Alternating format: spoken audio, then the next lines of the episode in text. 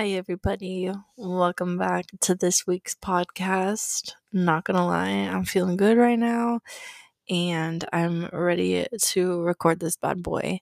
Um, I did want to give a little bit of a trigger warning. We are going to be talking about mania and depressive episodes. If any of that kind of strikes a nerve or hits a little too close to home, please go listen to some of my other episodes, check out my Instagram, check out my Twitter, or tune in for next week's episode. So, this week, I wanted to talk about something that hits a little close to home for me, and that would be my diagnosis of bipolar disorder. Not just my diagnosis, but just bipolar disorder in general and how it can affect us and those around us who we love. Um, kind of what we can do to support people, and if we're dealing with bipolar ourselves, what we can do to make it out of the mud or keep ourselves out of there because it can be really, really hard to do. So, thanks to Google, I can give you the definition of bipolar disorder. So, bipolar disorder, formerly called manic depressive illness or manic depression, is a mental illness that causes unusual shifts in a person's mood, energy, activity levels, and concentration. These shifts can make it difficult to carry out day to day tasks. And there are three types of bipolar disorder. All right, so let's break her down. So, bipolar 1 uh, disorder is the most common of the four types. And then bipolar 1, and then there's bipolar 2. Um, these both can look very similar, but there's one key difference. People with bipolar 1 have at least one episode of mania in their lifetime, while people with bipolar 2 do not. During a manic episode, people with bipolar 1 also tend to have more severe symptoms that disrupt their daily life. And then there is a third called cyclothymia,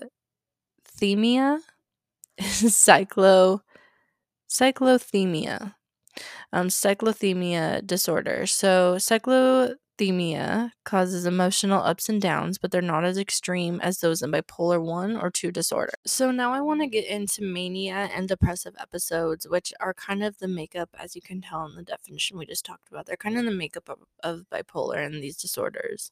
So, mania is feeling very happy, elated, or overjoyed, talking very quickly, feeling full of energy, feeling self important, feeling full of great new ideas and having important plans, being easily distracted, being easily irritated or agitated, being delusional, having hallucinations, and disturbed or illogical thinking. So, then the definition of a depressive episode is a period of depression that persists for at least two weeks. During a depressive episode, a person will typically experience lower depressed mood and or loss of interest in most activities, as well as a number of other symptoms of depression. Depression, oh my gosh. It's been a long day, um, as well as a number of other symptoms of depression, such as tiredness, changes in appetite, feelings of worthlessness, and recurrent thoughts of death.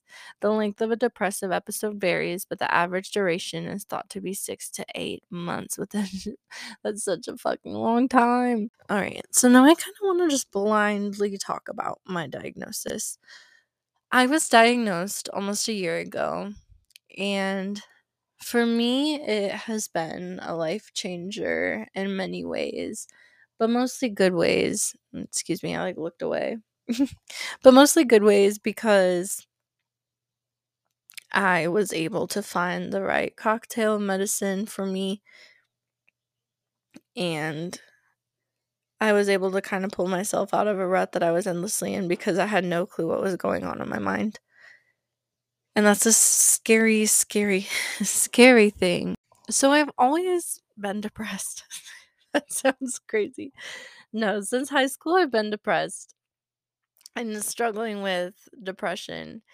And I got on antidepressants in high school, and ever since then, I've been on and off of them.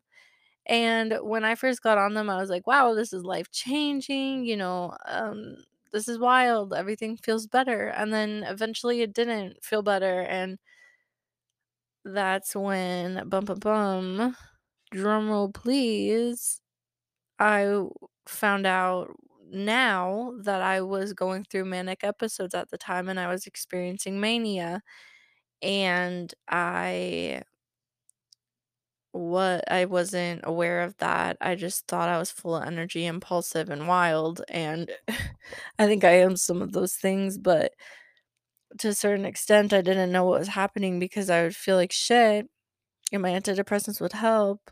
But then I was still so not even keel. I was very off my rocker, honestly. And then the other time I was like dealing with my depression, so I didn't really understand what was happening. I just felt really off and really just I couldn't explain it to anybody. And you know, if you struggle with bipolar disorder, it's really hard to explain what's going on in your brain.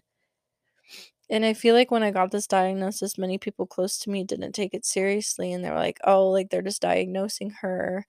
Um, you know, they're just saying that to give you medicine. And I swear, the minute I got put on mood stabilizers paired with my antidepressant, I felt like a brand new person. I really felt just invincible because when I got on my mood stabilizer, it stabilized those manic periods where I was full of energy, impulsive, and I'm still like that, but it stabilized them to where it wasn't out of control or scary with the behaviors that I was, you know, participating in. I recently, um, kind of the beginning of this winter, was dealing with a bit more depression, and I felt like it was taking a toll on me and I ended up getting put on another antipsychotic called Abilify, and that I swear has saved my life. I feel like I can focus for once, that my head isn't constantly racing. And this is where I want to talk about the stigma surrounding um, antipsychotics, antidepressants, any psych like psychotic medicine. Um, I feel like people really shit on it, and until you understand or or are in that mindset, don't speak about it. I mean, that may sound kind of brutal, but I'm laying it out on the table here. Um, I don't want to hear one person talking about antipsychotics unless they've been through something that affects their brain so tremendously that they can't even function like a normal human being some days. And I'm talking about depression, uh, PTSD, postpartum, any of that. Like, until you've been through it, I feel like you have no right to talk about it. Until you have felt those feelings, you have no right to talk about it. And that's firmly something that I stand by. And the stigma breaks my heart because I know how much this medicine has changed my life that I'm on. Um, you know, and I probably wouldn't be here without it. Um, but I finally found what works for me. But I went off topic. I went off topic real bad. But it does affect your relationships. And I don't even think that was really the topic I wanted to stay on. But I just, I feel so bad sometimes knowing what I put people through in the past. And I just, I wasn't in the right mind. And there was no way I could be when all that was going on. It was scary to me. So I'm sure it was scary to them. And if you're listening to this, I want to apologize to you. but bipolar disorder does not make you a bad person. It does not make you an insane person.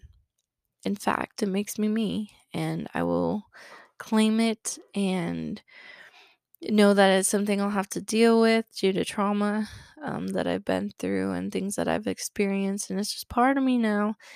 And uh, you know, I'm gonna own it and it's such a stigma that like oh you're acting bipolar that's really fucking bipolar of you or like why are you being bipolar but it's a thing that people go through every single day and i hope i'm making sense and i'm not rambling because like i said i'm feeling myself right now i'm on you know i'm having a good time so i hope i'm making sense in some regard because I'm really just rambling on this episode about, you know, my experience because I want people to understand and especially about the stigma surrounding it and just mental health in general and medication. This disease um, and psychotic, just mental health condition has really put a wrench in my life. And with the correct medicine and treatment and support of those around me, I have been able to make it manageable. So now I wanted to go on to my Facebook. So I'm in a bipolar disorder support group, and it's actually the best group ever on Facebook. And I posted, I said, Hi everyone, I have a podcast that is mental health based, and this week I'll be talking about bipolar disorder. I wanted to turn to you all to ask what is the hardest part about your diagnosis What has made it so hard? I'll go first. And then I said, the constant waves of emotion and change of moods, it is so hard to explain. And I'm going to read a few more. Someone said the unpredictability of days, like what am I going to get when I wake up? Someone said the instability that it causes in my marriage, friendships, life, and motherhood. Someone said the never ending of medication combinations change from perfect life and functioning normal to complete disaster state where everything you work for gets thrown away. Someone said 100% the anger and irritability. I'm so sick and tired of being frustrated all the time, often for no reason at all, or because of the most insignificant thing. So I'm just going to read a few so that you guys can kind of see the outlook from other people's points of view since I've been rambling about myself and my experience. So someone said, For me, it is keeping a stable job. Someone also said the hallucinations and intense paranoia I would get in psychosis. Thankfully, I've been stable for six years, but man, it was scary. I literally thought my shadow was someone chasing me trying to break into my home. Someone said, I experience mixed states. I'm depressed and manic at the same time. I fear the day I'll take my life because the depression sneaks up so fast and it's so intense. So far, medication saved my life. Someone said the triggering things that happen that cause you to be depressed when manic or vice versa, the daily oh my god, when am I going to have my moment, the inconvenience, and the inconsistency. Someone said, knowing that I'm going to be dealing with this for the rest of my life, I'm medicated, but it is still so hard. So I posted that because I wanted you guys to be able to get some sort of outside perspective besides just me and understand how it can affect your life in multiple ways. And if you know somebody that is dealing with bipolar disorder that is close to you, please, I urge you, urge you to listen. If you're in a relationship with these people or you're so close to them, make a plan when it comes to their manic episodes, help them manage, just be there for them. Um, discuss with them the behavior that you find challenging um, while talking to them or being around them and just be open with it. Learn their warning signs and triggers. Try not to make assumptions and look after yourself because it can be tolling to both parties, as I said. But just know that they aren't choosing to act this way. Um, you know, that's it's a really, really hard thing to go through and to experience on both sides and both parties and the eh, the relationship regardless of what kind of relationship it is bipolar makes it hard guys. But i really did want to keep this like short and sweet. I wanted to share my experience um and yeah this has been one of the hardest things I have dealt with, but once I was diagnosed, everything changed for the better. I was able to understand why I had acted certain ways in the past, why I will act certain ways in the future, and things that I can do to help.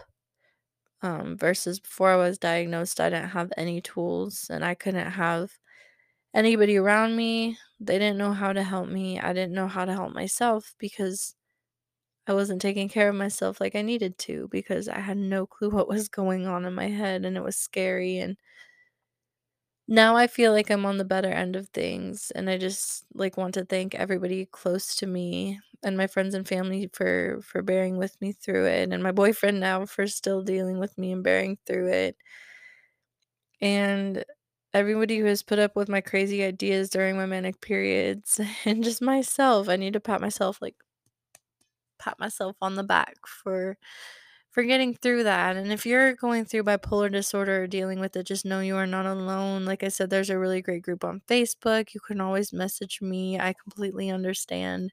If you need somebody to talk you down while you're manic, if you need somebody to help you up when you're in a depressive episode, regardless if you have bipolar or not, but especially to all my bipolar girlies and boys, like we know how it is um, I'm always here, and there are other people close to you. Just like I said, be open and explain how you're feeling because they won't know unless you talk to them about it and and share what's going on inside of your head. Whether it's scary or not they want to listen and be there for you. So remember that. And yeah.